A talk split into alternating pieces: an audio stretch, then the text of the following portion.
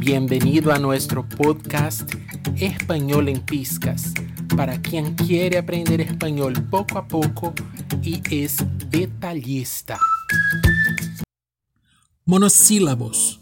Como regla general de acentuación gráfica, tenemos la información de que los monosílabos no llevan tilde, salvo en la situación en que haya palabras iguales de igual forma pero con distintas funciones y significados.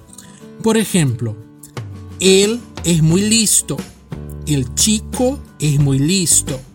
En la primera tenemos el pronombre personal, pronombre sujeto, él, con tilde, la tilde diacrítica. En la segunda tenemos el artículo masculino singular, sin tilde un ejemplo más. Tú comes demasiado. Tu comida es exquisita. En el primer ejemplo tenemos el tú, pronombre personal, pronombre sujeto con la tilde diacrítica. En la segunda frase vemos el tú adjetivo posesivo sin tilde. Ojo, tenemos una lista de monosílabos que llevan la tilde diacrítica.